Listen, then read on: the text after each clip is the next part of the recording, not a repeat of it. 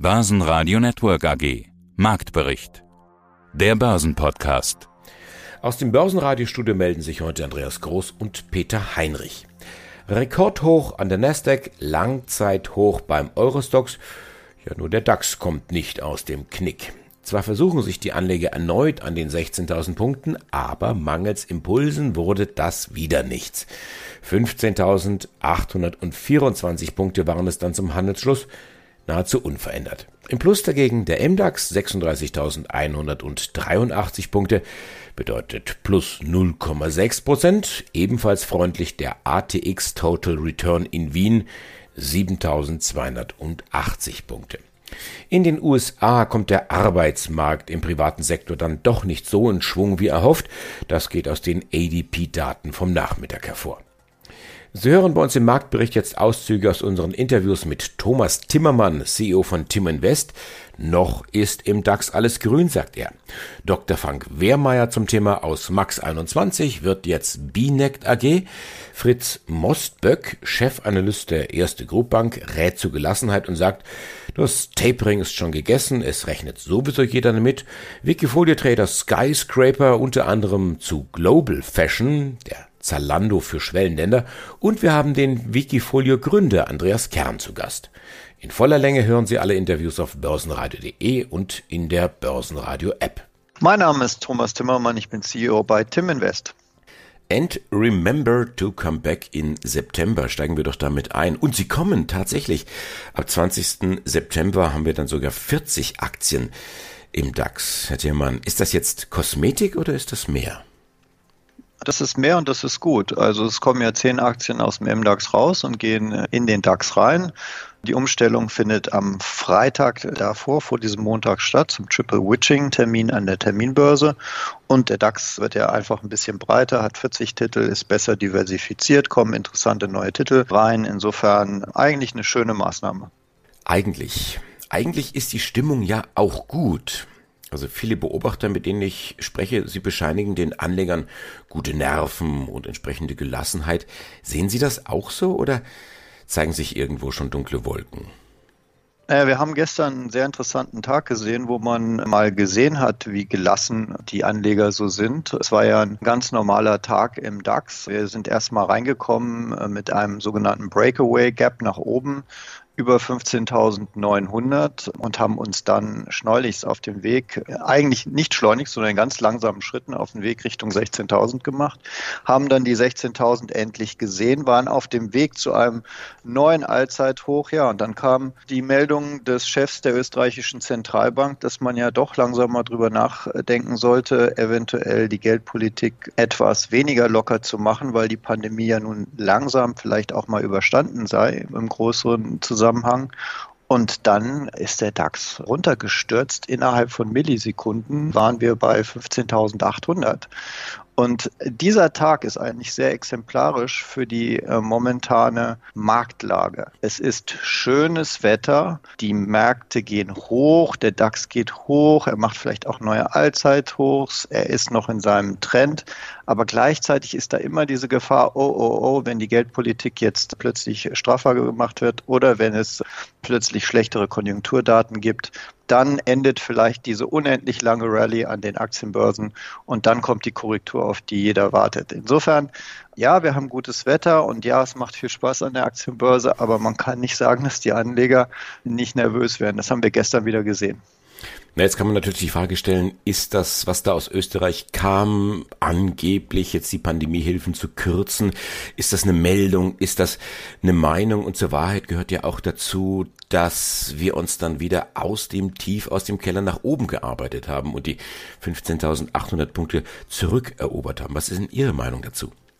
Ich denke, es ist, wird vollkommen natürlich sein, dass die Geldpolitik gestrafft wird. Wir haben ja auch Inflationstendenzen weltweit, in den USA, auch in Europa. Die tun den Anlegern weh. Ich habe gerade gesehen, der Schiller-Index, also der Index für Hauspreise in den USA, ist auf dem Allzeithoch, wenn man sich den Chart ansieht. Das sieht gespenstisch aus. Das heißt, die Preise für Häuser in den USA steigen laufend. Äh, jetzt gehen auch die ersten Stimmungsindikatoren runter, etc. Das heißt, man kann, man darf nicht davon ausgehen, dass diese ultra lockere Krisengeldpolitik immer weitergeführt werden, weil das wird natürlich inflationstreibend sein. Und da sind auch die Notenbanken gefordert, sehr langsam und sehr vorsichtig in ihrer Wortwahl, langsam mal klarzumachen, eventuell ist die Krise überstanden und wir müssen uns einen Schritt zurück bewegen in Richtung Normalität. Ich glaube, das ist ein ganz normaler Vorgang. Das muss nicht bedeuten, dass es da zu einem Crash kommt am Aktienmarkt, aber das ist eine Belastung für den Aktienmarkt und die muss kommen und die muss eingepreist werden. Und die große Frage ist, sind die Gewinne am Ende, die Gewinnerwartung und die Gewinnsteigerung, wir hatten ja jetzt ganz tolle Berichtssaisons auch, sind die so nachhaltig, dass sie auch mit einer strafferen Geldpolitik zurechtkommen? Und wenn das der Fall ist, kann der Aktienmarkt auch weiter steigen oder aber er geht längere Phasen mal seitwärts. Servus, mein Name ist Benedikt Höchstmann. Ich bin unter dem Namen Skyscraper auf der Plattform wikifolio.com vertreten und verwalte dort das Wikifolio Skyscraper Investment seit 2015. Ja, gehen wir sie doch mal durch. Deine Top-Performer. Verbio zum Beispiel 444% plus. Sieht gut aus. Die Gewichtung aber nicht so spannend. Gucken wir uns die großen Werte an. Du sparkst Global Fashion an. Was machen die eigentlich? Die Global Fashion Group ist ein Online-Modehändler beziehungsweise mehr oder weniger auch ein halbes Technologieunternehmen, die in mehreren Ländern, Schwellenländern hauptsächlich, Online-Mode-Plattformen zur Verfügung stellen. Das heißt, die sind einmal in Russland vertreten unter der Brand La Moda, dann einmal in Südamerika unter der Plattform Dafiti, in Südostasien unter der Plattform Zalora und in Australien unter The Iconic. Und man kann sich das vorstellen wie so ein Zalando der Schwellenländer. Das heißt, die bieten auf diesen Plattformen Mode an. Andere Modehändler können ihre Ware darüber listen lassen. Das erhöht natürlich den Anteil des Marketplaces von der Global Fashion Group selbst und auch die Margen von dem Unternehmen. Nächste Aktie. Lass uns Fiverr besprechen, also mit zwei R am Schluss. Manche haben es schon benutzt, also ist was für Freelancer oder auch für Firmen, die Auftrag geben wollen. Was macht Fiverr genau? Genau, Fiverr ist ein Online-Marktplatz für Freelancer, auf dem digitale Güter und Dienstleistungen vertrieben werden. Das heißt, ich als Kunde kann mich dort auf der Plattform anmelden, habe zum Beispiel den Wunsch, dass ich mir ein Logo oder eine Website erstellen lassen möchte und kann dies in Auftrag geben an einen Freelancer, der auf dieser Plattform gelistet ist. Die Plattform vermittelt digital zwischen dem Käufer und dem Verkäufer. Und das Schöne für den Kunden ist, dass innerhalb von einer sehr schnellen Zeit ein Ergebnis bekannt gegeben wird in Form von der Fertigung des Auftrages. Das heißt, äh, das dauert in der Regel maximal drei Tage. Man kann das auch bis zu einen Tag verkürzen gegen Aufpreis. Und der Kunde kann so relativ einfach, ohne dass er erst googeln muss, welcher Dienstleister vielleicht in seiner Region das auch offline macht, seine Dienstleistungen in Auftrag geben und kommt dort äh, wesentlich schneller voran, als wenn er das offline betreiben würde. Ja, hallo, Andreas Kern, Gründer und Vorstand von Wikifolio. Ja, und ich freue mich, der Chef von wikifolio.com persönlich. Es freut mich, dich mal wieder im Programm zu haben, denn wir haben ja auch jede Woche einen Wikifolio-Trader im Interview, der über die Strategien gerade spricht, über die Aktien, die gerade kauft und verkauft. Du hast ja auch einen Überblick über alle Wikifolios und somit auch über den Trend. Was ist denn momentan die Hitliste der meistgekauftesten Aktien und die meistverkauftesten Aktien bei Wikifolio?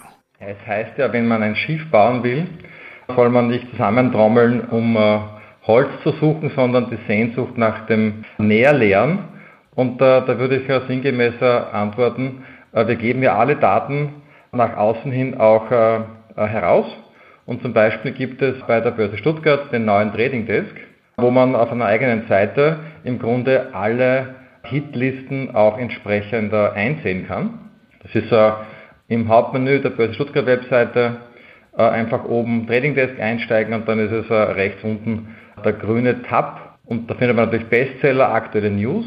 Aber was ich da besonders hervorstreichen möchte, sind unsere Aktienlisten im äh, rechten Bereich. Da haben wir im Grunde vier Listen vorbereitet, wo die Aktien eingeteilt werden, ob die Trader kaufen oder verkaufen und ob die Kurse dort jeweils steigen oder fallen. Das heißt, man hat vier Listen mit dem Namen äh, Fear of Missing Out. Das heißt, Trader springen auf, wenn die Aktie steigt oder Jumping the Ship. Äh, Trader äh, begrenzen Verluste oder Buying the Dip ist meine Lieblingsliste, wo man sieht, wo ist der Kurs eingebrochen und wo schlagen die Trader zu. Wenn ich da jetzt einmal drauf schaue auf die aktuelle äh, beugende Tippliste, sieht man ganz oben DWS zum Beispiel.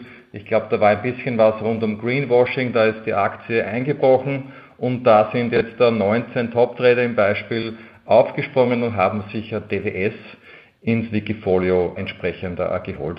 Und da kann man je nach eigenen Style und Vorlieben sicher entsprechend kurzfristige Einstiegschancen holen oder auch beobachten, wo äh, gibt es die Risiken, wo sollte man am besten eigentlich äh, wieder rausgehen. Fritz Mosberg, Head of Group Research der Erste Group Bank AG in Wien.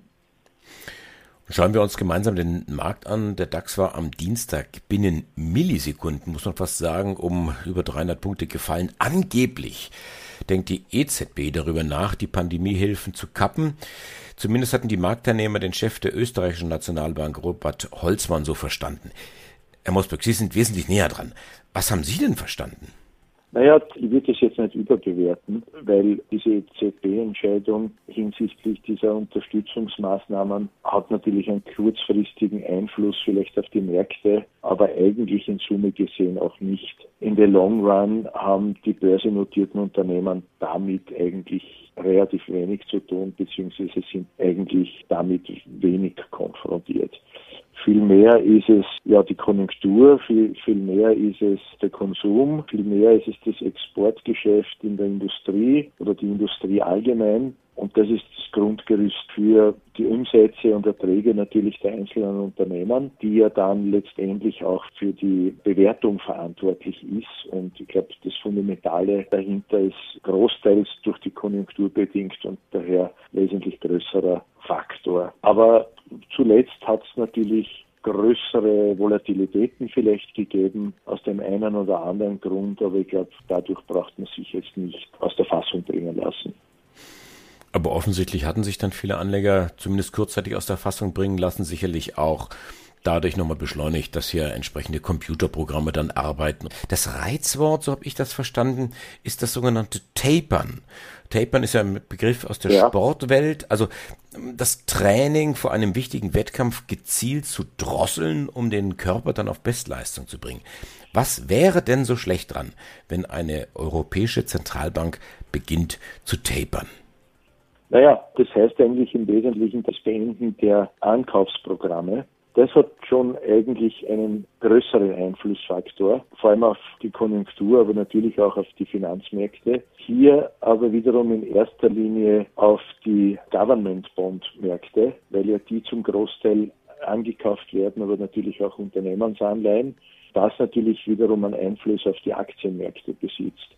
Dieses Tapering ist konkret bereits in den USA vorgesehen, beziehungsweise ein Thema. Aber ich glaube, das ist auch schon gegessen, weil es eigentlich mit ziemlich Sicherheit erwartet wird. Für die EZB kann das natürlich ebenfalls einen Einfluss bringen, vor allem weil in vielerlei Hinsicht die Notenbanken damit beabsichtigt hatten, die Konjunktur zu stimulieren aber auch gleichzeitig zu stabilisieren und gleichzeitig ein gewisses Maß an Inflation zu generieren und aufrechtzuerhalten in Richtung zwei Prozent, vor allem in, in Europa. Das ist jetzt schon teilweise geschehen, also die Inflation ist im Anziehen begriffen. Ich würde es jetzt aber weniger aktuell auf die Ankaufsprogramme zurückführen, sondern natürlich auf die Konjunktur, die nach den Lockdowns im zweiten, dritten Quartal im Anziehen begriffen war, aber natürlich auch zu einem Großteil aufgrund von Einmaleffekten, die ja die Inflation im letzten Jahr und wir vergleichen immer zum Vorjahr deutlich zurückgebracht hat. Also die Inflation Hausnummer vom Juli, August mit Juli, August des letzten Jahres vergleichen. Zum einen, weil es dort eben deutliche Abschläge gegeben hat, aber zum anderen natürlich ist es schwer, das zu vergleichen, weil sich auch die Warenkörbe, also die Zusammensetzung der Inflationsberechnung seit diesem Zeitraum verändert hatten. Und das ist das im Wesentlichen, was die Notenbanken ja in the long run erzeugen wollten, nämlich einerseits Konjunkturwachstum, aber auch andererseits ein Mindestmaß an Inflation, was jetzt teilweise überschießt und teilweise ein bisschen Sorgen bereitet. Aber ich glaube, man muss erstens einmal schauen, wenn diese Einmaleffekte abgereift sind, inwieweit es dann tatsächlich in einer bereinigten Inflation und vor allem da in der Kerninflation, also ohne Energiepreise, mündet. Es wird man aber wahrscheinlich erst voraussichtlich seriöserweise Anfang nächsten Jahres sehen können. Gut. Einen schönen guten Morgen an die Hörerinnen und Hörer. Mein Name ist Frank Wehrmeier und ich bin Vorstand oder Alleinvorstand der Binect AG und Geschäftsführer der Binect GmbH.